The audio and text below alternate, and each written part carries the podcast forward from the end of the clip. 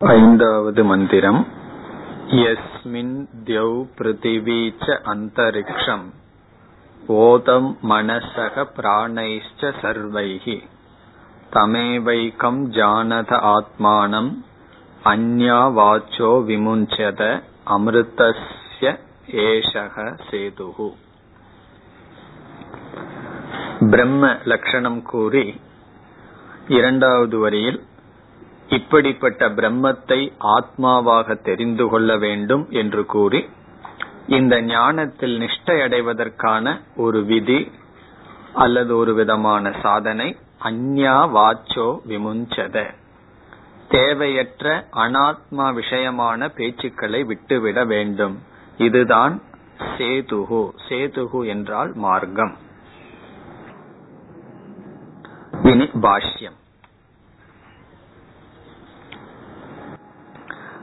அக்ஷரஸ்ய ஏவ துர்லக்ஷ்யத்வாத் புன புனக வச்சனம் சுலக்ஷணார்த்தம். ஏற்கனவே பிரம்மஸ்வரூபமானது கூறப்பட்டது. பிரம்ம ரூபமும் ஆத்மாவும் ஒன்று என்ற ஐக்கியமும் கூறப்பட்டுவிட்டது பிறகு எதற்கு உபனிஷத் மீண்டும் மீண்டும் ஜீவ பிரம்ம ஐக்கியத்தை கூறுகிறது? அதை ஆச்சாரியர் கூறுகின்றார் அக்ஷரஸ்ய ஏவ துர்லட்சியத்துவாத் இந்த அக்ஷரமானது அவ்வளவு சுலபமாக புரிந்து கொள்ள முடியாது. ஆகவே புனப்புனக மீண்டும் மீண்டும் வச்சனம் உபனிஷத்தினுடைய உபதேசம் சுலக்ஷணார்த்தம் நன்கு புரிந்து கொள்வதற்காக. இது அடிக்கடி சங்கரர் சொல்ல போறார்.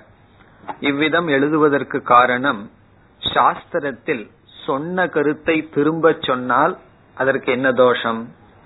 புனருக்தி தோஷக அப்படின்னு சொல்லி அது ஒரு விதமான தோஷம். சொன்னதை திருப்பி சொல்லக்கூடாது. அப்படி சாஸ்திரம் திரும்ப திரும்ப சொல்கிறது என்றால் அது தோஷம் அல்ல மிக மிக சூக்மமாக இருக்கின்ற காரணத்தினால் உபனிஷத் மீண்டும் மீண்டும் இதே கருத்தை விளக்குகின்றது. அதனாலதான் சொல்றார் துர்லட்சியத்துவாத். அவ்வளவு சுலபமாக புரிந்து கொள்ள முடியாது. ஆகவே மீண்டும் மீண்டும் இந்த கருத்தை உபனிஷத் பேசுகிறது. இனி மந்திரத்திற்கு வருகின்றார். எஸ்மின் அக்ஷரே புருஷே தியௌஹு பிருத்திவி ச அந்தரிக்ஷம் அந்தரிக்ஷம் ச ஓதம் சமர்ப்பிதம். எஸ்மின் எந்த அக்ஷரத்தில் அக்ஷரே?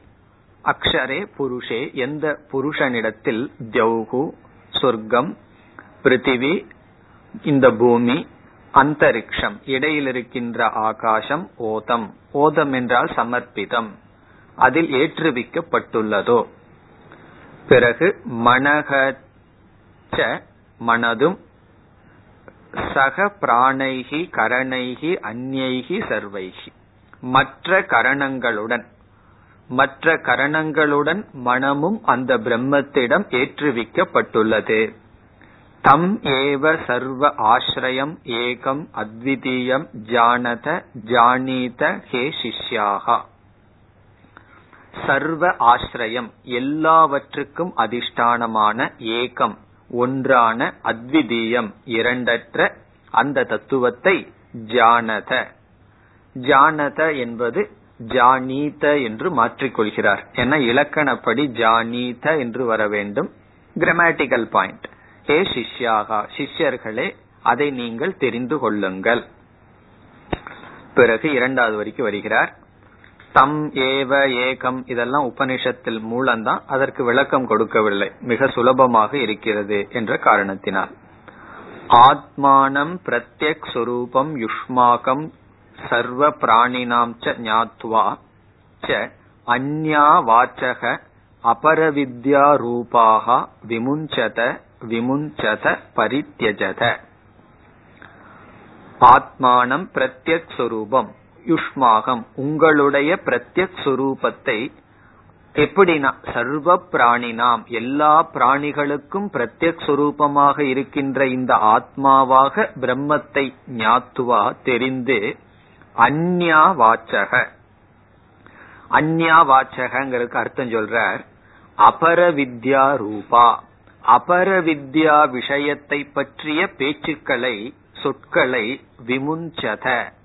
விமுஞ்சத லோட்டா மாத்திக்கிறார். விமுஞ்சதனா உங்களால் விட்டுவிட வேண்டும் விடப்பட வேண்டும். பரித்தியஜத விட்டு விடுங்கள் அதாவது குறைவாக பேச வேண்டும் சொல்றார். மௌனத்தை எடுத்துக்கொள்ள வேண்டும். தேவையற்ற பேச்சுக்கள் இருக்கக்கூடாது. அப்படி இருந்ததுன்னு சொன்னா இந்த ஞான நிஷ்டை அல்லது ஞானம் வராது. அதனால ஒரு சுவாமி சொல்லுவார் it is not known knowledge had gone to an open mouth அப்படின்னு சொல்லுவார். திறந்த வாயில ஞானம் போனத நாங்க பார்த்தது இல்ல அப்படின்னு சொல்லி சொல்லுவார். அதனுடைய அர்த்தம் என்னன்னு சொன்னா அதிக நம்ம பேச பேச சிந்தனை செய்யவே முடியாது. நம்ம பார்க்கலாம். ஒரு நாள் வந்து அதிகமா பேசி பாருங்க டெஸ்டே பண்ணி பார்க்கலாம். வேணும்னே ஒரு நாள் அதிகமா பேசி பார்க்கறது. ஒரு நாள் வேண்டும்னு அதிகமா பேசாம ரூம்குள்ளேயே காலையில இருந்து சாயந்தரத்து வரைக்கும் இருந்து பாக்கிறது அப்புறம் தெரியும் நம்மளுடைய மனம் தனிமையில் இருக்கும் பொழுது எப்படி சிந்திக்கிறது பேசும் பொழுது எந்த அளவுக்கு மனது விக்ஷேபத்தை அடைகிறதுன்னு நம்ம அனுபவ ரீதியாக பார்க்கலாம். அதனால இங்க வந்து ஞான நிஷ்டைக்கு விரதம் பக்குவம். அதாவது எந்த ஒரு மருந்து சாப்பிட்டாலும் அந்த பக்குவமா பத்தியம் சொல்றாங்கல்ல. பக்குவம் அல்ல பத்தியம் சொல்றோம் அல்லவா அப்படி இந்த ஞானம் உள்ள போய் அதுக்கு என்ன பத்தியம் உபனிஷத் கொடுக்குதுன்னு சொன்னா மௌனமாக இருத்தல். மௌனமாக இருத்தல் என்றால் அனாத்ம விஷயத்தை பற்றி பேசாமல் இருத்தல். பிறகு மீண்டும் விளக்குகின்றார் அந்யா வாச்சாங்கிறத தத் பிரகாஷ்யம் ச சர்வம் கர்ம ச சாதனம். அபரவித்யா ரூபமான சொற்கள் தான் அதனால் பிரகாசிக்கப்படுத்தப்படுவதுதான் சர்வம் கர்ம ச சாதனம். எல்லா செயல்களும் சாதனைகளும் அபரவித்யாவனுடைய விளக்கம்தான். அந்த சொற்கள் தான் அப்படின்னு சொல்ற இப்ப பேசுறதுனால என்ன தப்புன்னு சொன்னா நம்ம அனாத்ம விஷயத்தை பற்றி பேச பேச நம்ம எரியாமல் அவைகள் எல்லாம் சத்தியமாயிரும். அதுதான் இதுல இருக்கிற ஒரு ஒரு சூக்மமான கருத்து. நம்ம வந்து இந்த பிரபஞ்சத்தை மித்தியா அப்படின்னு சொல்லி புரிஞ்சுக்கணும். அந்த மித்தியாத்துவத்தை நம்ம இழந்துருவோம். அதிகமா அனாத்ம விஷயத்தை பற்றியோ அது சம்பந்தமான பேச்சுல ஈடுபட ஈடுபட அந்த மித்தியா ஜெகத்துங்கிற புத்தி நம்ம எறியாம மறந்து போயிரும். அதனால அந்த மித்தியாத்துவ நிச்சயத்திற்கு பேச்சானது அனாத்ம விஷயமான பேச்சானது தடை. ஆகவே அதை விட்டு விட வேண்டும். பிறகு எதக அமிர்தசிய ஏஷக சேதுகு ஏதத் ஆத்ம ஜானம் அமிர்தஸ்ய அமிர்தத்வசிய மோக்ஷஸ்ய பிராப்தையே சேதுகு. இவ சேதுகு. சம்சார மகா மகோததேகே உத்தரண ஹேதுத்வாத். இப்போ உபனிஷத் வந்து மற்ற பேச்சுக்களை விட்டுடுன்னு சொல்லிட்டு இதுதான் மோட்சத்திற்கு சாதனம்னு சொல்லுது. இப்ப நேரடியா நம்ம பார்த்தா பேச்சுக்களை விடுறது மோட்சத்துக்கு சாதனமா நமக்கு தெரியுது. உபனிஷத் அன்வயப்படி.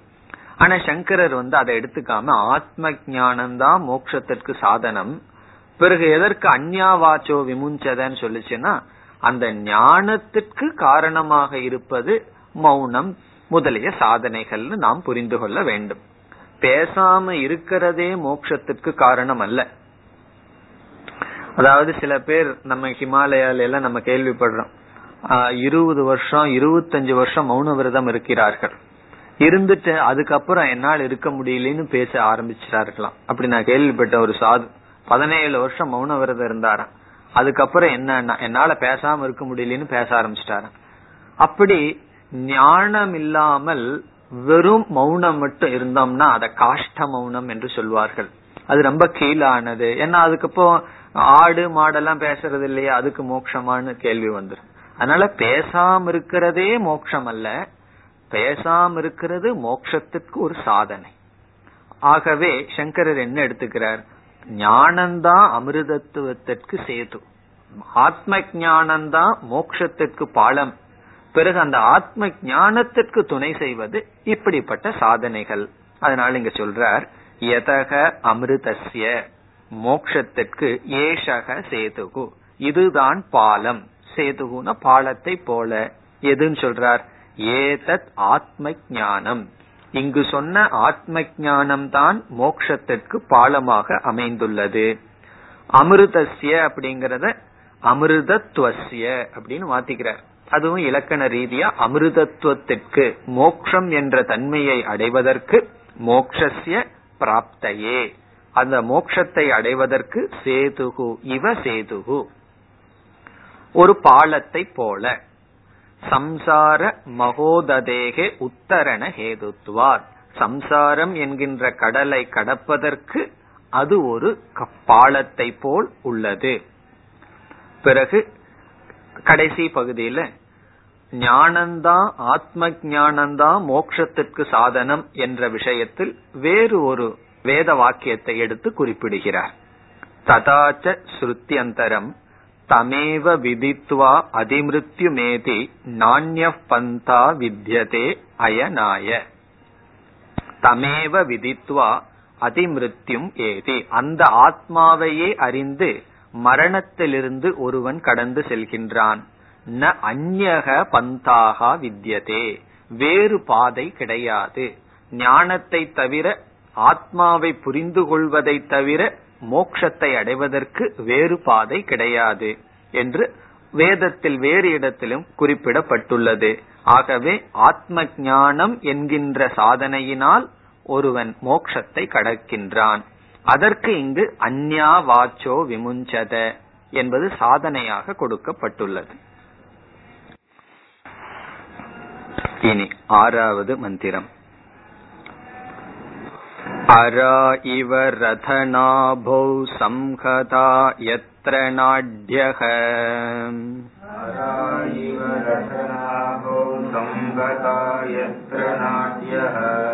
य एषोऽन्तश्चरते बहुधा जायमानः। बहुधा जायमानः। ओमित्येवं ध्यायथ आत्मानम्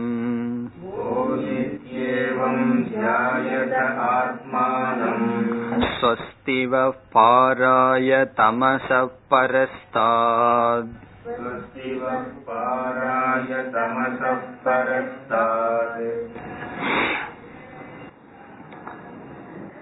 மீண்டும் முதல் பகுதியில் ஆத்மஸ்வரூபம் விளக்கப்படுகிறது. இந்த கண்டத்துல வர்ற எல்லா மந்திரங்களுமே ஆத்மஸ்வரூபத்தை சொல்லும் சாதனைகளை சொல்லும் பிரயோஜனத்தை சொல்லும். அப்படிப்பட்ட மந்திரங்கள். அரா இவ ரதநாபௌ சம்ஹதா எத்திர நாட்யக ய ஏஷக அந்தரதே பகுதா ஜாயமானக. இதனுடைய சாரம் என்னவென்றால் ஆத்மாவானது நம்முடைய புத்தியில் வீற்றிருந்து விதவிதமாக வெளிப்பட்டு கொண்டு இருக்கிறது. அதுதான் இதனுடைய சாரம். இந்த முதல் பகுதியெல்லாம் நம்முடைய புத்தியை விளக்குகின்றது. இப்ப சாஸ்திரத்துல நாடி அப்படின்னு ஒரு சப்தம் பிரயோகம் செய்யப்படுகிறது. நாடி என்ற ஒரு சொல். கட்டோபனிஷத்துல எல்லாம் ஒரு நூத்தி ஒரு நாடிகள் இருக்கின்றது. இறந்ததற்கு அப்புறம் சுஷும்னா நாடிங்கிற வழியாக உபாசகன் போவான் அப்படின்னு எல்லாம் சாஸ்திரத்துல பேசுகிறது. ஆனா நமக்கு விஜயான பூர்வமா நரம்புன்னு சொல்றதத்தான் சாஸ்திர நாடின்னு சொல்லுதா என்று தெரியவில்லை. ஏன்னா சாஸ்திரம் வந்து சூக்மமான நாடிகள் அப்படின்னு சொல்லி சொல்லுகின்றது. அது வந்து நூத்தி ஒரு நாடி இருக்கு இவ்வளவு நாடிகள் இருக்குன்னு சில உபனிஷத்துக்கள் பேசுகிறது. அதனால நமக்கு தெரியவில்லை. விஞ்ஞான ரீதியில நம்ம உடம்பில் இருக்கிற ஒரு பகுதியைத்தான் உபனிஷத்துக்கள் நாடின்னு சொல்லுதா? அல்லது வேற ஏதாவது கண்ணுக்கு தெரியாத உடம்பில் இருக்கிற சக்தியை பற்றி பேசுதான்னு தெரியவில்லை. அந்த நாடிகள் எல்லாம் நம்மளுடைய ஹிருதயத்துலதான் கனெக்ட் ஆகுதான். சம்பந்தம் வைக்கின்றதாம். அது உபனிஷத் பேசுகிறது. நம்ம ஹிருதயத்திலிருந்து விதவிதமான நாடிகள் நம்மளுடைய முழு உடம்புக்கும் பரவி செல்கிறது. அது வந்து சயின்ஸ் படி இருக்கிற நரம்பா அல்லது கண்ணுக்கு தெரியாத சூக்ம நாடிகளோ அது எப்படி வேண்டுமானாலும் இருக்கட்டும். அதற்கு உபனிஷத் வந்து உதாரணம் கொடுக்கின்றது. சக்கரம் இருக்கின்றது. சக்கரத்து இடையில ஹப்னு சொல்றோமே. மையப்பகுதி. அதிலிருந்து ஆரம் செல்கின்றது.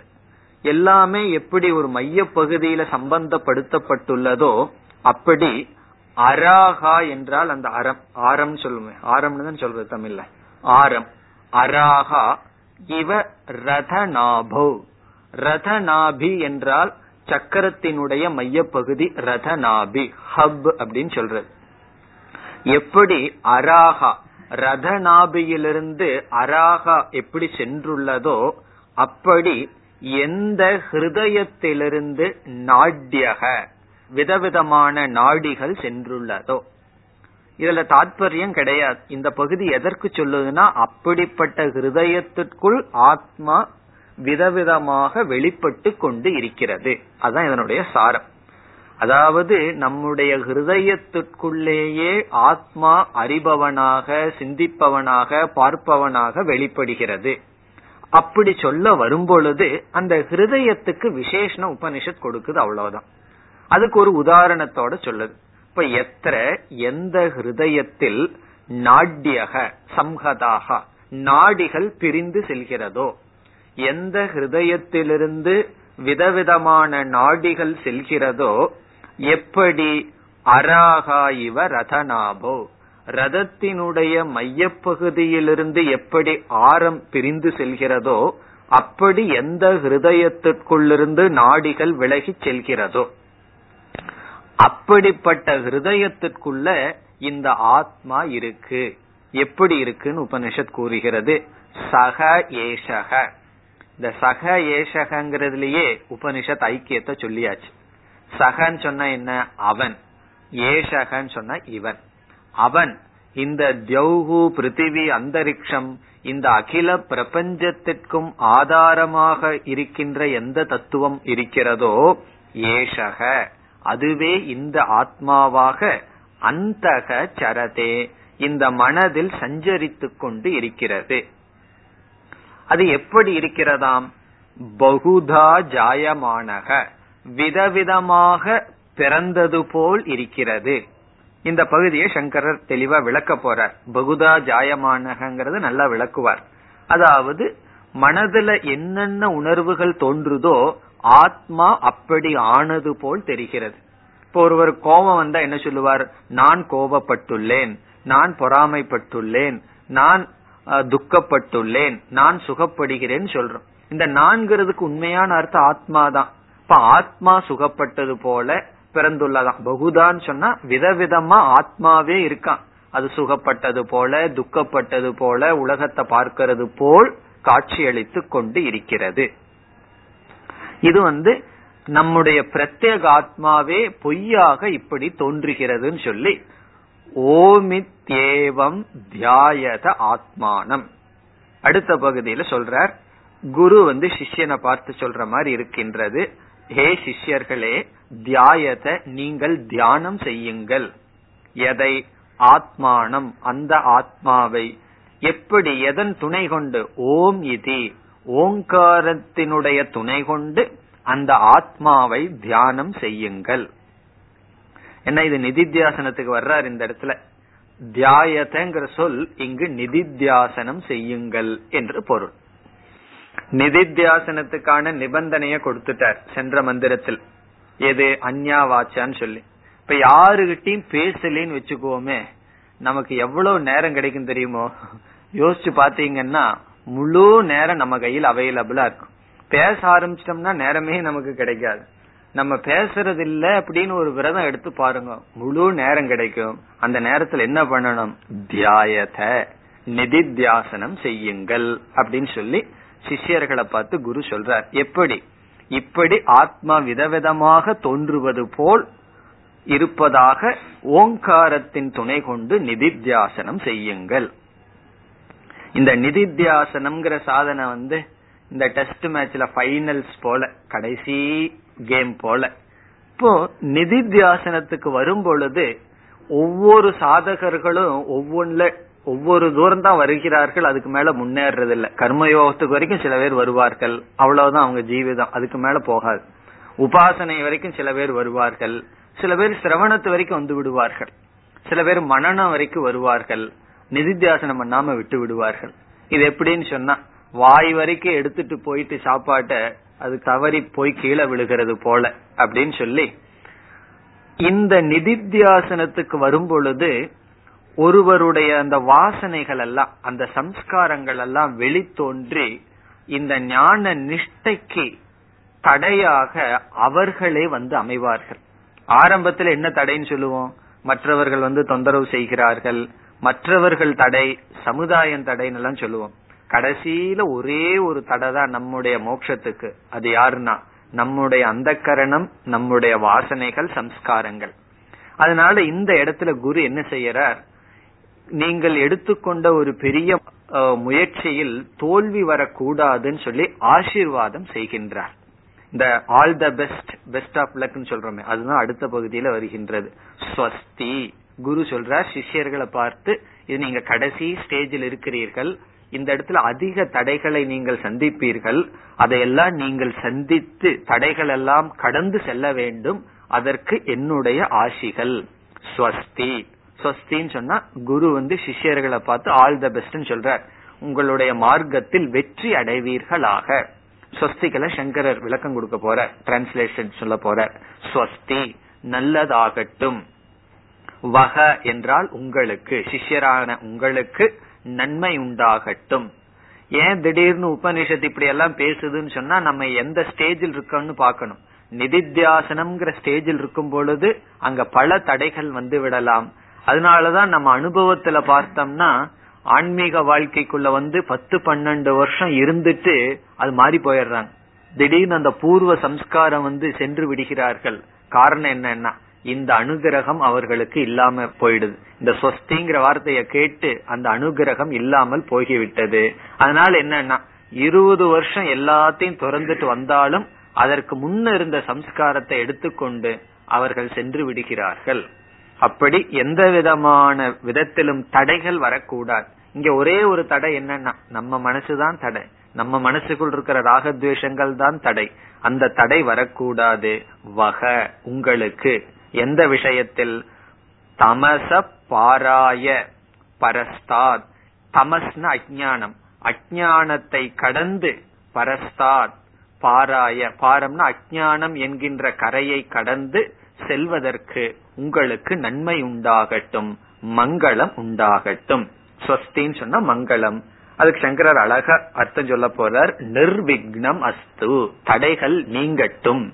ஸ்வஸ்திங்கிறதுக்கு அர்த்தம் சொல்ல போறார் உங்களுக்கு தடைகள் நீங்கட்டும்னு குருவானவர் சிஷ்யனை பார்த்து ஆசீர்வாதம் செய்கின்றார். இனி பாஷ்யம். கிஞ்ச அராஹா இவ. யதா ரதநாபௌ சமர்ப்பிதாக அராகா ஏவம் சம்ஹதாக சம்பிரவிஷ்டாக யத்ர எஸ்மின் ஹிருதயே சர்வதக தேக வியாபின்யக நாட்யக தஸ்மின் ஹிருதயே புத்தி பிரத்யய சாட்சிபூதக சக ஏஷக பிரகிருத்தக ஆத்மா அந்தக மத்தியே சரதே சரதி வர்த்ததே. கிஞ்ச மேலும் அதே கருத்தை உபனிஷத் தொடர்கிறது. யதா எப்படி? ரதநாபோ. இங்க உதாரணத்தில் இருக்கிறார். ரதநாபியில் சமர்ப்பிதாகா அராகா சமர்ப்பிதாகன கோர்க்கப்பட்டுள்ளது. ரதத்தினுடைய மையப்பகுதியில் எப்படி ஆரம் கோர்க்கப்பட்டுள்ளதோ அதே போல ஏவம் சம்ஹதாகன சம்பிரவிஷ்டாகா. அதில் நுழைந்துள்ளது சேர்ந்துள்ளது. எங்கு? எத்திர எஸ்மின் ஹிருதயே. எந்த நம்முடைய ஹிருதயத்தில் சர்வதக தேக வியாபின்யக நாட்யக. இந்த உடலை முழுவதும் வியாபிக்கின்ற நாடிகள். இப்ப நாடின்னு ஒரு தத்துவம் நம்மளுடைய ஸ்தூல சரீரத்துல இருக்கு. அந்த நாடிக்கு மைய பகுதி என்னன்னு சொன்னா நம்முடைய ஹிருதயமா. அப்போ சரீர தேக வியாபின்யக நாட்யக.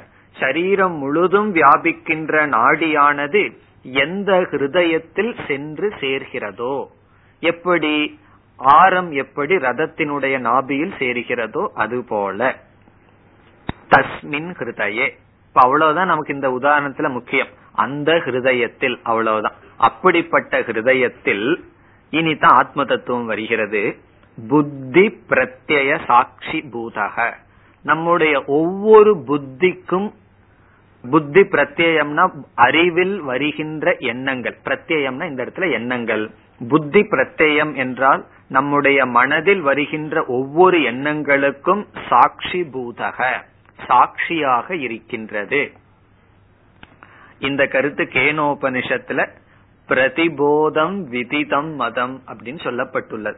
பிரதிபோத விதிதம்னா நம்முடைய ஒவ்வொரு அறிவிலையும் ஆத்மா இருக்கின்றது மாறாமல் ஆத்ம சைத்தன்யம் இருக்கின்றது. அப்படி நம்முடைய ஒவ்வொரு எண்ணங்களிலும் சைத்தன்ய சுரூபம் சாட்சியாக இருக்கின்றது.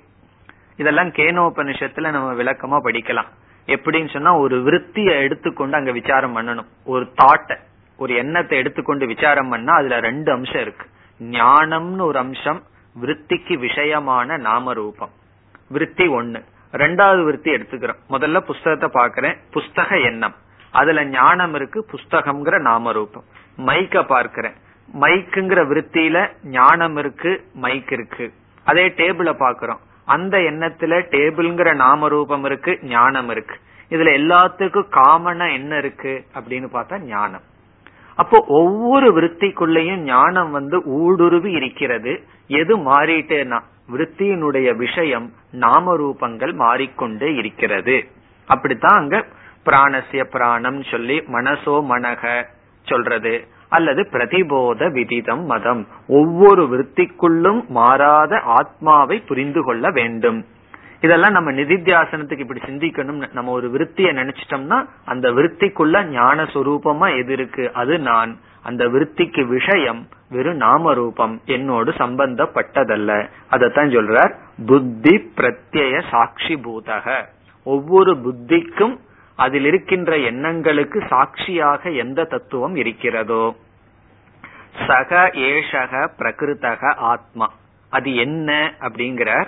பிரகிருத்தக அப்படின்னு சொன்னா இங்கு இப்பொழுது விசாரம் செய்து கொண்டு இருக்கின்ற ஆத்மா. பிரகிருத்தம் அப்படின்னு சொன்னா டாபிக் அண்டர் டிஸ்கஷன் அர்த்தம். இப்ப என்ன டாபிக் பேசிட்டு இருக்கோம் ஆத்ம தத்துவத்தை பற்றி. ஆகவே அது யாருன்னு சொன்னா ஆத்மா. அந்தக அப்படிங்கிற சொல்லுக்கு மத்தியே சரதே சரதி. சரதேங்கிற ஆத்மநேய பதத்தை பரஸ்மய பதமா மாத்திக்கிறார் சரதி. சரத்தின்னா அர்த்தம் என்ன? வர்த்ததே. சரத்தினா ஏதோ அங்கேயும் இங்கேயும் போகுதுன்னு அர்த்தம் அல்ல இருக்கு. அங்கு வெளிப்படுகிறது. இனி ஒரு சந்தேகம் வரலாம். ஆத்மாவை ஏன் புத்தியில் இருக்கு புத்தியில் இருக்குன்னு சொல்றமே வெளியே இல்லையான்னு சொன்னா அந்த இடத்துல வெளிப்படுகிறது. வெளியே இருக்கு ஆனா வெளியே வெளிப்படவில்லை. அங்கு வெளிப்படுகிறது. அதுக்கு என்ன உதாரணம் நம்ம சொல்லுவோம்? சூரியனுடைய ஒளிக்கதிர்கள் எல்லா இடத்திலையும் வியாபிச்சிருக்கு. பாறையிலும் இருக்கு. அல்லது தண்ணியிலும் இருக்கு. ஆனா தண்ணிக்குள்ள சூரியனுடைய பிம்பம் வெளிப்படுகிறது. பாறையில வெளிப்படவில்லை. அதே போல எல்லா இடத்திலும் இருக்கின்றது. புத்தியில் வெளிப்படுகிறது மேனிபெஸ்ட் ஆகிறது. அது வெளிப்படும் பொழுது என்ன தப்பு நடக்குது? அதை சொல்றார் அடுத்த பகுதியில். அது எப்படி வெளிப்படும் பொழுது ஒருவன் எப்படி தவறாக புரிந்து கொள்கின்றான்? பஷ்யன் ஸ்ருண்வன் மன்வானக விஜானன் பகுதா அநேகதா குரோத ஹர்ஷாதி பிரத்யகி ஜாயமானக இவ ஜாயமானக அந்த கரண உபாதி அணு விதாயித்வாத் வதந்தி லௌகிகாக ஹிருஷ்டக ஜாதக குருத்தக ஜாதக இதி இந்த பகுதா ஜாயமானகிறதுக்கு விளக்கம் சொல்றார். இப்ப ஆத்மா இருக்கின்றது ஆத்மா என்ன செய்கின்றது? மனதில் தோன்றுகின்ற ஒவ்வொரு எண்ணங்களுக்கும் சாட்சியாக இருந்து ஜடமான எண்ணத்தை பிரகாசப்படுத்துகிறது. நம்முடைய மனம் அந்த கரணம் ஜடம்.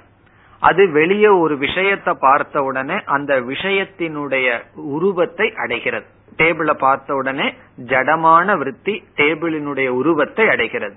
அந்த ஜடமான விற்பியை ஆத்மாவானது பிரகாசப்படுத்துகிறது. பிறகு என்ன ஏற்படுகிறது?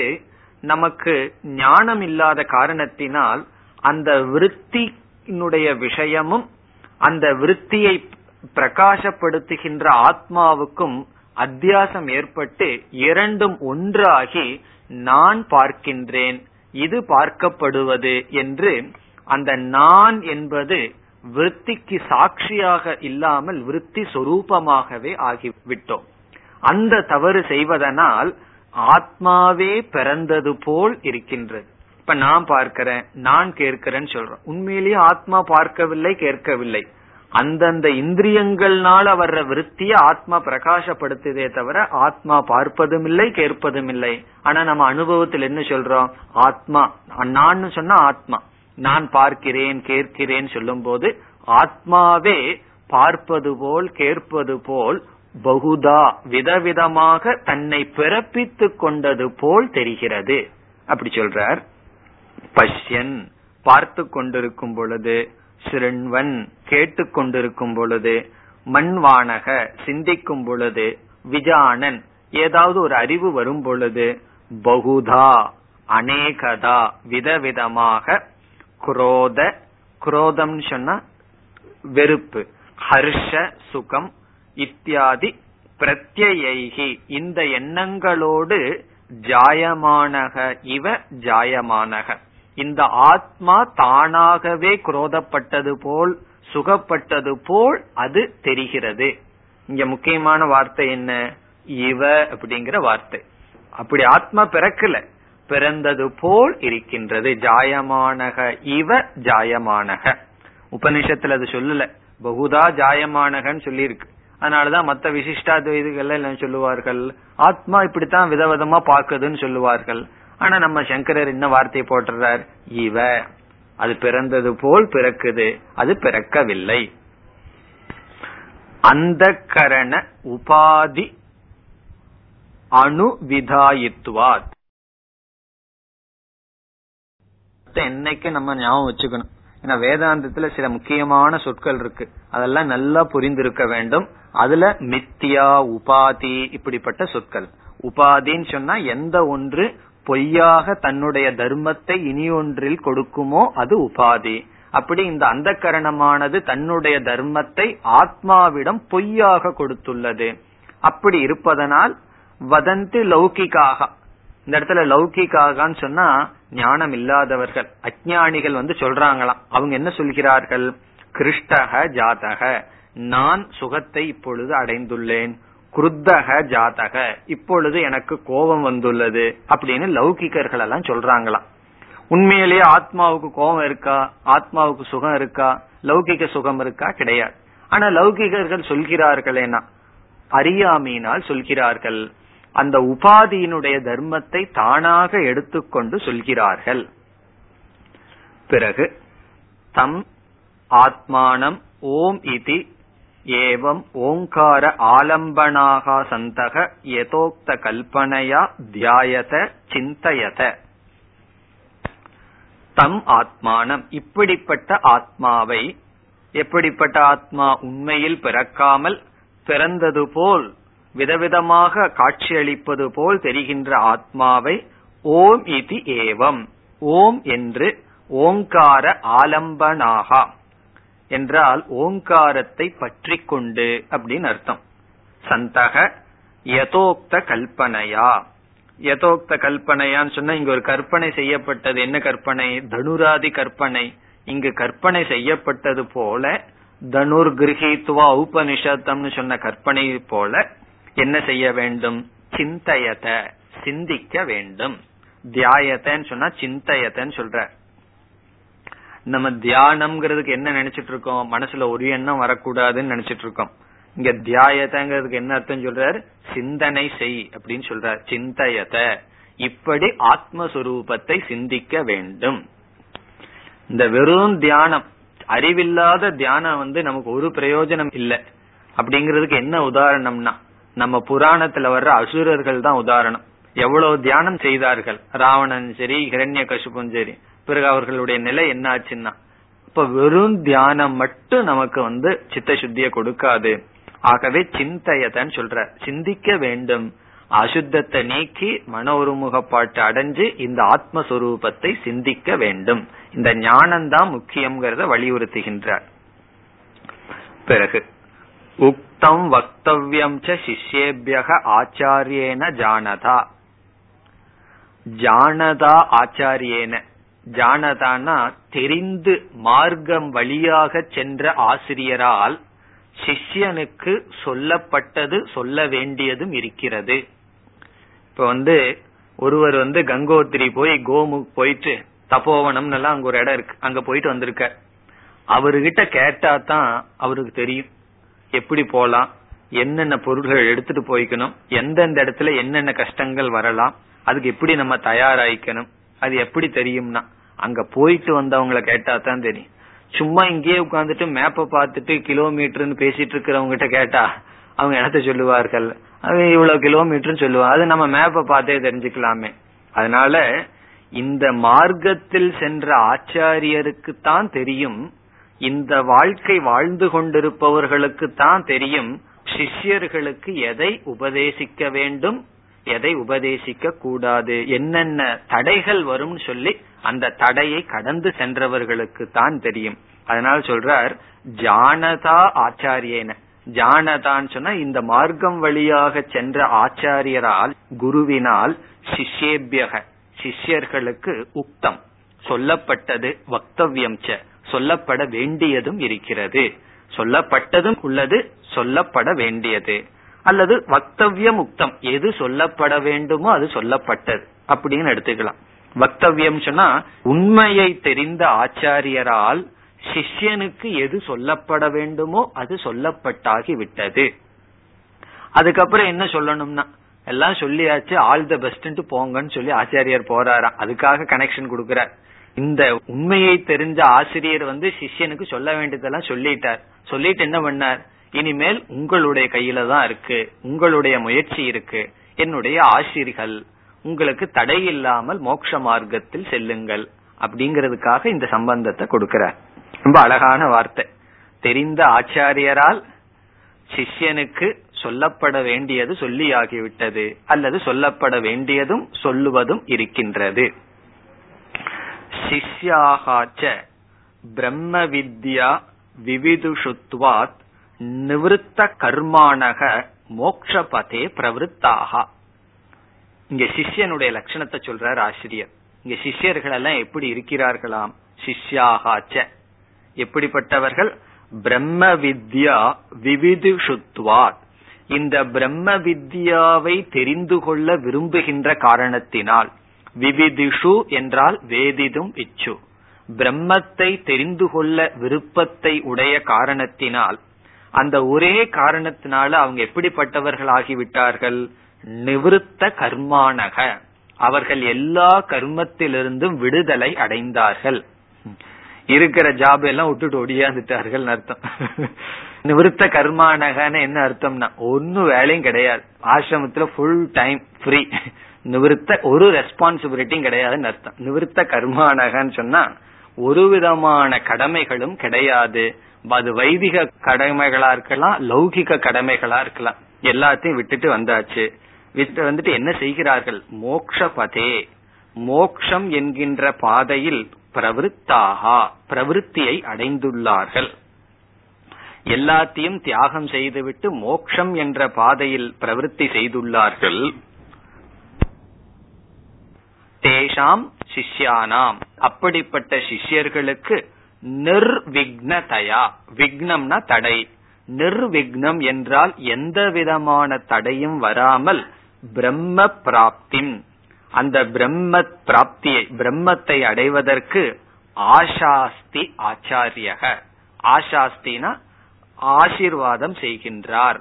யார்? ஆச்சாரியக. எங்கு? ஸ்வஸ்திவ பாராயங்கிற சொல்லல இப்படிப்பட்ட சிஷ்யருக்கு நிர்விக்னம் எந்த விதமான தடையும் இல்லாமல் பிரம்மத்தை அடைய பிரம்ம பிராப்தி அப்படிப்பட்ட பிரம்மத்தை அடைய ஆஷாஸ்தி ஆசீர்வாதம் செய்கிறார் ஆசிரியர் ஆச்சாரியக. எப்படி ஆசீர்வாதம் பண்றாரா? ஸ்வஸ்தி. ஸ்வஸ்தி கருத்துன்னு சொல்றார் நிர்விக்னம் அஸ்து. அஸ்துனா இருக்கட்டும். என்ன இருக்கட்டும்? தடைகள் இல்லாமல் இருக்கட்டும். விக்னம்னா தடை. நிர்விக்னம் என்றால் எந்த தடைகளும் இல்லாமல் இருக்கட்டும். எங்கிருந்து தடைகள்னா எல்லாரிடம் இருந்தும். ஆதி பௌத்திகம் ஆதி இதெல்லாம் நம்ம சொல்லுவோமே. ஆதி பூதம் ஆத்தியாத்மிகம் சொல்லி மூணு சொல்லுவோமே. அப்படி எந்த விதத்திலிருந்தும் தடைகள் இல்லாமல் இருக்கட்டும். யாருக்கு? வக யுஷ்மாகம். யுஷ்மாகம் சிஷ்யர்களான உங்களுக்கு எந்த தடையும் இருக்க வேண்டாம். எதற்குனா பாராய பரகூலாய. பாராயன அடுத்த கரைக்கு போறதுக்கு. இப்ப வந்து சம்சாரம்ங்கிற கரையில இருந்து இருக்கிறார்கள். அடுத்த கரைக்கு செல்வதற்கு எந்த தடையும் இருக்க வேண்டாம். இப்ப அடுத்த கரைக்கு போகணும்னா எதை தாண்டி போகணும்னா? இங்க தாண்டி போறதுக்கு என்ன இருக்குன்னா? ஒன்னே ஒண்ணு தமஸ் அஜானம் அந்த தமச தாண்டி போறதுதான் அவர்கள் கரையை தாண்டுவதாம். பரஸ்தாத். பரஸ்தாத்னா அதை தாண்டி போறது. உடனே ஒரு கேள்வி கேட்கிறார் கஸ்மாத் எதிலிருந்து தாண்டி போறதுக்கு இவர் குருவானவர் ஆசீர்வாதம் பண்றார்? அவித்யா தமசக. அவித்யா என்கின்ற இருள். தமசுன்னு சொன்னா அஜானம் அர்த்தம் இல்ல. இருள் அர்த்தம். அந்த இடத்துல இருள்னா என்ன அவித்யை. எதை பற்றி அவித்யா? ஆத்ம அவித்யா. பிரம்மத்தை பற்றிய அவித்யா. அறியாமை. அதை தாண்டி செல்வதற்கு ஆசீர்வாதம் செய்கின்றார். பிறகு கடைசியில முடிக்கிறார். அவித்யா ரஹித பிரம்ம ஆத்மஸ்வரூப கமனாய இத்தியர்த்தக. அவித்யா ரஹித அவித்யா இல்லாது அதாவது அவித்யா என்கின்ற அறியாமை இல்லாத பிரம்ம பிரம்ம ஆத்மஸ்வரூப அந்த பிரம்மமே ஆத்மாவா இருக்கு. பிரம்மாத்மஸ்வரூப கமனாய கமனாயன அவகதாயன் அர்த்தம். பிரம்மாவே ஆத்மா என்ற ஞானத்தை அடைவதற்காக அவித்யை இல்லாத அந்த பிரம்ம பிராப்திக்காக இந்த ஆசீர்வாதமானது செய்யப்படுகிறது. ஏன்னா இது முக்கியமான ஸ்பாட்ல இருக்கான் சிஷ்யன். எல்லாத்தையும் கடந்து வந்து கடைசி ஸ்டேஜில் இருக்கின்றான். அந்த நிதித்தியாசனம்ங்கிற ஸ்டேஜில் வரும்பொழுது அவனுக்கு எந்த தடையும் வரக்கூடாது. அது மட்டும் அல்ல ஏற்கனவே எந்த தடையும் வரக்கூடாது. ஆரம்பத்திலிருந்து கடைசி வரைக்கும் வரக்கூடாது. அப்படி எந்த தடையும் வராமல் இவன் மோட்சத்தை அடைய வேண்டும் என்று இங்கு ஸ்வஸ்தி என்று குருவானவர் சிஷ்யனை பார்த்து கூறுகிறார் இனி அடுத்த மந்திரம் यः सर्वज्ञः सर्ववित् यस्यैष महिमा भुवि दिव्ये ब्रह्मपुरे ह्येषः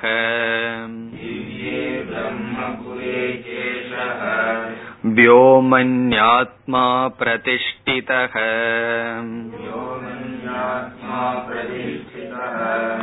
मनोमय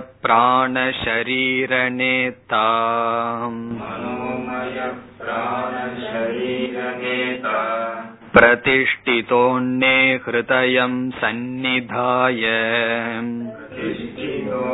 हृदयम् सन्निधाय तद्विज्ञानेन परिपश्यन्ति धीराः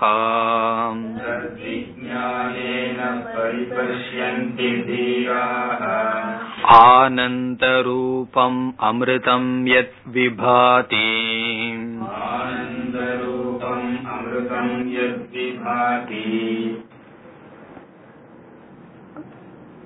यः सर्वज्ञः सर्ववित् எந்த ஈஸ்வரன் சர்வஜக? அனைத்தையும் அறிகிறாரோ?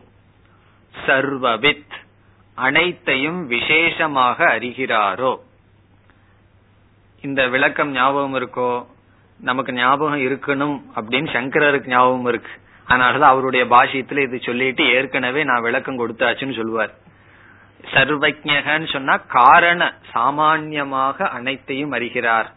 சர்வவித்துன்னு சொன்னா விசேஷமாக அறிகிறார். நம்ம பார்த்தோமே பானை களிமண் உதாரணத்துல அப்படி எந்த ஈஸ்வரன் சர்வஜனாகவும் சர்வவித்தாகவும் இருக்கிறாரோ எஸ்ய ஏஷக மகிமா புவி. இந்த ஒரு வார்த்தை தான் முழு டென்த் சாப்டர் பகவத்கீதையில. இந்த ஒரு வார்த்தையை தான் பகவான் எடுத்துட்டு பத்தாவது அத்தியாயம் முழுவதுமா விபூதி யோகம்னு சொல்றார். இங்க உபனிஷத் எல்லாம் ஒரு வார்த்தையில சொல்லி முடிச்சிருது. இந்த உலகத்துல என்னென்ன மகிமைய பார்க்கிறோமோ அதெல்லாம் அவருடையது. அதுதான் கங்கை ஹிமாலயம் எத்தனையோ மகிமை அழகு எல்லாம் பாக்கிறோமே அதெல்லாம் ஈஸ்வரனுடைய மகிமா. இப்ப எஸ்ய புவி ஏஷக மகிமா. இந்த புவினா இந்த பூமியில் இந்த மகிமை எதெல்லாம் ஒரு குளோரியா பெருசா பாக்கிறோமோ அதெல்லாம் எஸ்ய எவருடையதோ. சங்கரர் விளக்க போறார். எவருடைய ஆணையினால் அனைத்தும் நடைபெற்று கொண்டிருக்கிறதோ அப்படின்னு சொல்லி சொல்லுவார். இப்படி எவருடைய மகிமை மகிமான விபூதி குளோரி பெருமை இந்த உலகத்துல என்னென்னலாம் பெருமை இருக்கோ அதெல்லாம் ஈஸ்வரனுடையது. பெருமைன்னு சொன்னா நமக்கு ஒரு அறிவு இருந்து நமக்கு ஏதாவது ஒரு சக்தி இருந்து நம்மால் ஏதாவது நல்லது பண்ண முடிஞ்சு நமக்கு ஒரு புகழ் பொருள் எல்லாம் வந்ததுன்னு சொன்னா அது யாருன்னா? எல்லாம் ஈஸ்வரனுடையது. இப்ப எல்லாமே ஈஸ்வரனுடைய மகிமை. பிறகு இப்படிப்பட்ட ஈஸ்வரன் எங்க உட்கார்ந்திருக்கார்? இப்படிப்பட்ட ஈஸ்வரனை எந்த இடத்துல நான் பார்க்க முடியும்? மீண்டும் ஐக்கியத்துக்கு வருகிறது நம்முடைய ஹிருதய குகையில். இப்படி எல்லா உலகத்தில் இருக்கிற எல்லா குளோரியும் எந்த ஈஸ்வரனை சார்ந்ததோ அந்த ஈஸ்வரன் தான் நம்முடைய ஹிருதய குகையில் இருக்கின்றார். இப்போ எல்லாமே ஈஸ்வரனுடைய குளோரின்னு சொல்லும் பொழுது எனக்குன்னு எடுத்து வச்சுக்கிறது என்ன இருக்கு? இப்போ ஒரு பொருள் இருக்கு. அது நான் அனுபவிச்ச என்ன இனி ஒருத்த அனுபவிச்ச என்ன எல்லாமே ஈஸ்வரன் தானே எல்லாமே ஈஸ்வரனுடைய குளோரின்னு சொல்லி அந்த பரந்த மனம் இருக்கே சர்வாத்ம பாவம். அதெல்லாம் இந்த மந்திரத்திலிருந்து நாம் எடுத்துக்கொள்ள வேண்டும். பிறகு திவ்யே பிரம்மபுரே. பிரம்மபுரம் அப்படிங்கிறது நம்மளுடைய மனசுக்கு ஒரு பெயர். புறம்னா இருக்கிற இடம் சிட்டி ஏன்னா பிரம்மன் இருக்கிற இடமா. பிரம்ம வெளிப்படுற இடம். அது எப்படின்னா திவ்யமானது. நம்ம ஹிருதயத்துக்கு ஏன் திவ்யம்ங்கிற பேர் மேலானதுன்னு சொன்னா அதுல திவ்யமான பிரம்மன் இருக்கிறதுனால அந்த ஸ்தானத்துக்கும் அந்த திவ்யம் மேலானதுன்னு கிடைக்குது.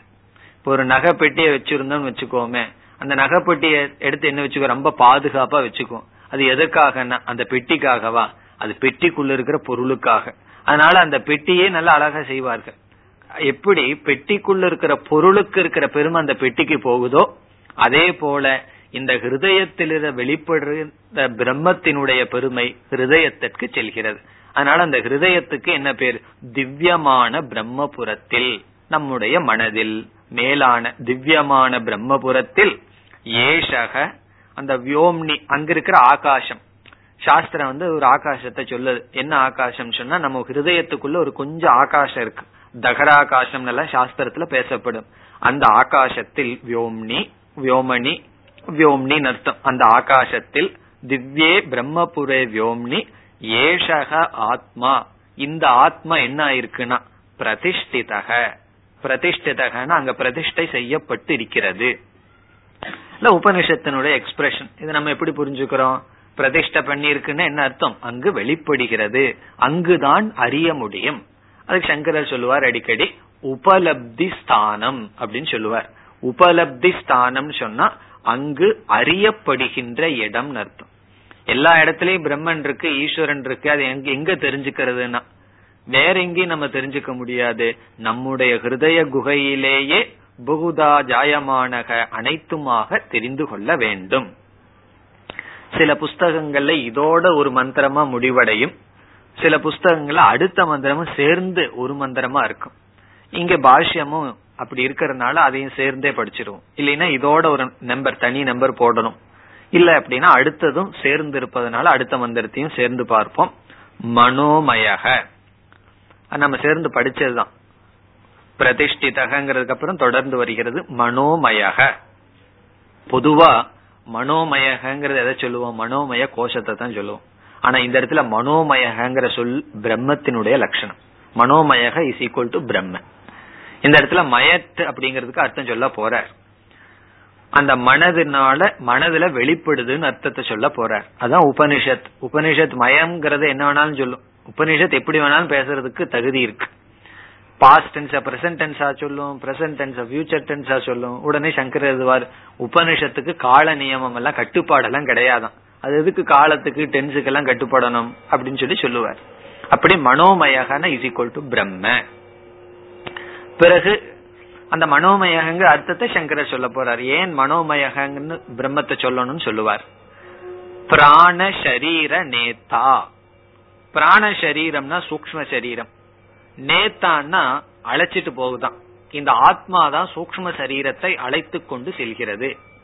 சூக்ம சரீரம் எத்தனை பகுதிகள்னு சொன்னா பதினேழு பகுதிகள்னு நம்ம படிச்சிருக்கிறோம் அல்லவா? ஐந்து ஞானேந்திரியம் ஐந்து கர்மேந்திரியம் பிறகு ஐந்து பிராணன் மனம் புத்தி சித்தம் அகங்காரம். அப்படி நாளா சொன்னா பத்தொன்பது. இதெல்லாம் சேர்ந்துதான் சட்டில் பாடி சூக்ம சரீரம் சொல்றோம். ஆனாலும் சூக்ம சரீரத்துல முக்கியமான அங்கம் பிராணன். அதனாலதான் ஒருத்தன் இறந்துட்டான்னா அவன் சூக்ம சரீரம் போயிருக்கு. நம்ம வந்து அவன் கண்ணு போயிடுது ஞானேந்திரியம் போயிடுதுன்னா சொல்றோம். பிராணம் போயிடுதுன்னு சொல்றோம். அப்போ பிராணம் தான் சூக்ம சரீரம் உள்ள இருக்கா இல்லையாங்கிறதுக்கு அடையாளமே. அதனால பிராண சரீரம்னு சூக்ம சரீரத்துக்கு ஒரு பெயர். இங்க அதனாலதான் பிராண சரீர நேத்தா.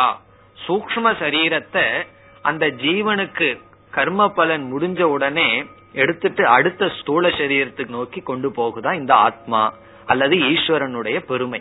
அந்த ஈஸ்வரன் என்ன பண்றார்? இந்த ஜீவனை வந்து இந்த சரீர ஸ்தூல சரீரத்திலிருந்து விலக்கி சூக்ம சரீரத்தை வேறொரு ஸ்தூல சரீரத்துக்கு எடுத்து செல்கிறார். பிறகு மீண்டும் சொன்ன கருத்தையே உபனிஷத் கூறுகிறது. பிரதிஷ்டிதக அன்னே ஹிருதயம் சந்நிதாய. அன்னே அப்படின்னு சொன்னா அன்னமய கோஷமான ஸ்தூல சரீரத்தில். நம்முடைய ஸ்தூல சரீரத்தை தான் இங்க அன்னம்னு சொல்லுது. அன்னம்னா சாப்பாடு. இது சாப்பாட்டினால ஆன நம்முடைய ஸ்தூல சரீரம் அன்னே. இந்த அன்னத்தில் ஹிருதயம் சந்நிதாய. நம்முடைய சூக்ம சரீரத்தை கொண்டு போய் வைக்குதான் ஆத்மா. ஆத்மாவானது சூக்ம சரீரத்தை வைத்து பிரதிஷ்டிதாக அங்கு வீற்றிருக்கிறது. இதுக்கெல்லாம் ஒழுங்கான சரியான அர்த்தத்தை நம்ம பாஷ்யத்துல பார்க்க போறோம். அன்னத்தில் நம்முடைய ஹிருதயத்தை வைத்து ஆத்மாவானது அங்கு பிரதிஷ்டை ஆயுள்ளது. தத் விஜானேன பரிபஷ்யந்தி தீராகா தீரர்கள் நம்ம பார்த்தோமே உபனிஷத்துக்கு ரொம்ப பிடிச்ச வார்த்தை தீரர்கள்னு சொல்ல வார்த்தை. அந்த தீரர்கள் தீரர்கள்னா விவேகிகள் ஞானிகள் தகுதியை அடைந்தவர்கள். தத் விஜானேன இந்த ஞானத்தினால் ஆத்மாவினுடைய ஞானத்தினால் பரிபஷ்யந்தி. எல்லா இடத்திலையும் பார்க்கிறாங்களாம். இந்த ஆத்ம ஞானத்தின் மூலமாக தத் விஜானேன மூணாவது விபக்தி இந்த ஞானத்தினால் டியூ டு இந்த ஞானத்தினால் பரிபஷ்யந்தி பரிதக எல்லா இடத்திலையும் பார்க்கிறாங்களாம். என்ன? ஆனந்த ரூபம் அமிர்தம் எத் விபாதி. ஆனந்த ரூபமாக அமிர்தமாக எது எந்த எத் விபாதி எந்த தத்துவம் விளங்கிக் கொண்டிருக்கிறதோ அதை பார்க்கிறார்கள். இந்த இப்படிப்பட்ட ஆத்ம ஞானத்தினால் ஆனந்த ரூபமாகவும் மரணமற்றதாகவும் எந்த ஒரு தத்துவம் விளங்கிக் கொண்டிருக்கிறதோ அதை தீரர்கள் முழுவதும் பார்க்கிறார்கள். அந்த பரிங்கிறதுக்கெல்லாம் அர்த்தம் சொல்ல போற ஒவ்வொரு சொல்லுக்கும். இனி பாஷ்யம். யக அசௌ தமசக பரஸ்தாத் சம்சார மகோததிம் தீர்த்துவா கந்தவ்யக பரவித்யா விஷயக சக கஸ்மின் வர்த்ததே இத்தியாக. இங்க எப்படி சம்பந்தம் கொடுக்கிறார்? முன்னால் தான் சொல்லப்பட்டதே. அவித்யா என்கின்ற தமசை கடந்து போகணும்னு சொல்லப்பட்டதே அப்படி கடந்து போய் ஒரு பிரம்ம தத்துவத்தை தெரிஞ்சுக்கணுமே அந்த பிரம்ம தத்துவத்தை எங்க தெரிஞ்சுக்கிறது? இந்த திவ்யே பிரம்மபுரேங்கிறதுக்கு சம்பந்தம் கொடுக்கிறார். அது நம்முடைய ஹிருதயத்துலதான் தெரிந்து கொள்ள முடியும். அதுக்கு வருகின்றார். யக அசௌ. எந்த ஒரு தத்துவமானது தமசக பரஸ்தாத். தமசை காட்டிலும் அறியாமைக்கு அப்பாற்பட்டு சம்சார மகோததிம் தீர்த்துவா கந்தவியக. சம்சாரம் என்கின்ற கடலை கடந்து அடையப்பட வேண்டுமோ? எந்த ஒரு தத்துவம் அடையப்பட வேண்டுமோ? பிறகு அந்த தத்துவம் எதுனா? பரவித்யா விஷயக. பரவித்யா அபரவித்யான்னு பிரிச்சோமே அந்த பரவித்யாவுக்கு விஷயமாக இருக்கின்றது. அபரவித்யாவுக்கு விஷயம் என்ன? ரிக்வேதோ எஜுர்வேதகன் வேதங்கள் அங்கங்கள். இப்படி பரவித்யா என்ன? இனியும் பரவித்யானா என்ன நமக்கு தெரியல. பரவித்யானா எந்த வித்யாவினால இந்த ஆத்மா அறியப்படுதோ அது பரவித்யா. அப்படி பரவித்யாவுக்கு விஷயமாக எந்த ஆத்மா இருக்கிறதோ சக. அந்த ஆத்மா அந்த தத்துவம் கஸ்மின் வர்த்ததே எங்கு இருக்கின்றது? இது ஆக உபனிஷத் என்று உபனிஷத் கூறுகிறது. அந்த ஆத்மா எங்கு இருக்கிறது என்று உபனிஷத் கூறுகிறது. எங்கு இருக்கிறதுனா எந்த இடத்துல வெளிப்படுகிறது எங்கு நாம் தெரிந்து கொள்ள முடியும். இனி யக சர்வஜக சர்வவித். அதுக்கு அர்த்தம் சொல்றாரு பாருங்க. யக சர்வஜக சர்வவித் வியாக்கியாதக. என்னால் விளக்கப்பட்டு விட்டதுன்னு அர்த்தம். வியாக்கியாதகனா நான் விளக்கி விட்டேன். எங்க நீங்கள் விளக்கினீர்கள் புரியலையேனா ஏற்கனவே நம்ம படிச்சிருக்கோம் அங்க திரும்பி பாருன்னு அர்த்தம். வேஸ்ட் எல்லாம் பண்ண மாட்டார். ஏற்கனவே விளக்குனதெல்லாம் இவரு விளக்கிட்டு இருக்க மாட்டார். வியாக்கியாதக. எங்களால் விளக்கப்பட்டு விட்டது அப்படின்னு சொல்றார். தம் புனக விசினஷ்டி. அப்படிப்பட்ட ஆத்மாவை மீண்டும் உபனிஷத் விளக்குகிறது. எஸ்ய ஏஷக மகிமா புவி. அந்த பகுதிக்கு வர்ற எஸ்ய ஏஷக பிரசித்தக மகிமா விபூதிகி. கக அசௌ மகிமா. எஸ்ய எவருடைய எந்த ஈஸ்வரனுக்கு ஏஷகன பிரசித்தகன் அர்த்தம். அவன்னு சொன்னா ரொம்ப தூரம் இவன் சொன்னா ரொம்ப பிரசித்தி தானே. அப்ப ஏஷகன ரொம்ப பிரசித்தி. இந்த உலகத்துல விதவிதமான குளோரிய பாக்குறமே அதெல்லாம் நமக்கு தெரியாமையா இருக்கு. அப்ப பிரசித்தமான மகிமா. மகிமாங்கிறதுக்கு அர்த்தம் சொல்றார் விபூதிகி. விபூதிகின பெருமை. என்ன பெருமைன்னு கேக்குறார்? கக அசௌ மகிமா. ஈஸ்வரனுக்கு அப்படி என்ன பெருமை இருக்கு? வேறொரு உபனிஷத்திலிருந்து இங்க எடுத்து சொல்றார். ஈஸ்வரனுடைய பெருமைய வேதம் எப்படி சொல்லுதுன்னு சொல்லி சில கொட்டேஷன் இங்க எடுத்து சொல்றார். எஸ்ய இமே தியாவா பிருத்திவியோ சாசனே விதிருதே திஷ்டதக. சூரிய சந்திரமசௌ எஸ்ய சாசனே அலாத சக்கரவத் அஜஸ்ரம் பிரமதக. எஸ்ய சாசனே சரிதக சாகரஸ்ட ஸ்வகோச்சரம் நதி கிராமந்தி அப்படியே சொல்லிட்டு வர்றார். இப்ப எஸ்ய எவருடைய எவருடைய ஆணையினால் எஸ்ய சாசனே சாசனம் சொன்னா ஆர்டர் எந்த ஈஸ்வரனுடைய ஆணையினால் தியாவா பிருத்திவி சொர்க்கமும் பூமியும் விதிருதே விதிருதேன நியமமாக திஷ்டதக நிற்கின்றதோ. நம்ம நிக்கிறதுக்கு வந்து ஒரு ஆதாரம் வேணும். சும்மா நம்ம அந்த இடத்துல நிக்க முடியாது. ஆனா பூமி நின்றுட்டு இருக்கு அந்த அத சொல்றார். எவருடைய ஆணையினால் சொர்க்கமும் பூமியும் நியமமாக நின்று கொண்டு இருக்கிறதோ? இந்த எல்லா விதமான கோள்களும் எல்லாம் ஒழுங்கா சுத்திட்டு இருக்கே அது எவருடைய ஆணையினால்? அது ஒண்ணு ஒண்ணுக்கு ஒண்ணு மோதிக்கிறது இல்லையே. அப்படி எந்த ஈஸ்வரனுடைய ஆணையினால் இந்த அகில பிரபஞ்சமும் முறையாக செயல்பட்டு கொண்டிருக்கிறதோ? பிறகு சூரிய சந்திரமசோ எஸ்ய சாசனே அலாத சக்கரவத் அஜஸ்ரம் பிரமதக. சூரியனும் சந்திரனும் எந்த ஈஸ்வரனுடைய ஆணையினால் சாசனேன்னு சொன்னா ஆணையினால் அலாத சக்கரவத் அலாத சக்கரவத்துன்னு சொன்னா இந்த இந்த கொயவன் சுத்திட்டு இருக்கானே அப்படி அஜஸ்ரம்னு சொன்னா இடைவெளி இல்லாமல் சுற்றி கொண்டு இருக்கிறதோ எந்த இறைவனுடைய ஆணையினால் சூரியனும் சந்திரனும் ஒழுங்காக அதனுடைய காரியத்தை செய்து கொண்டு வருகின்றதோ? எஸ்ய சாசனே எந்த ஈஸ்வரனுடைய ஆணையினால் சரிதக. சரிதுன நதிகள் சாகரக கடல்கள் ஸ்வகோச்சரம் ந அதிகிராமந்தி தன்னுடைய எல்லையை விட்டு தாண்டுவதில்லையோ? கடல் இருக்கு பீச் இருக்கு. போய் பார்த்தா அவ்வளவு பெரிய கடல் அது தாண்டி வராம இருக்கு. அது எவருடைய ஆணையினால்னு சொல்ற ஸ்வகோச்சரம்னா தனக்குன்னு ஒரு லிமிட் வச்சிருக்கு. அதுக்கு மேல அது போகவில்லையோ? அப்படியே சொல்லிட்டு போறார். இதெல்லாம் என்னன்னா ஈஸ்வரனுடைய பெருமைன்னு சொல்றார். மேலும் அடுத்த வகுப்பில் பார்ப்போம். ஓம் போர் நமத போர் நமிதம்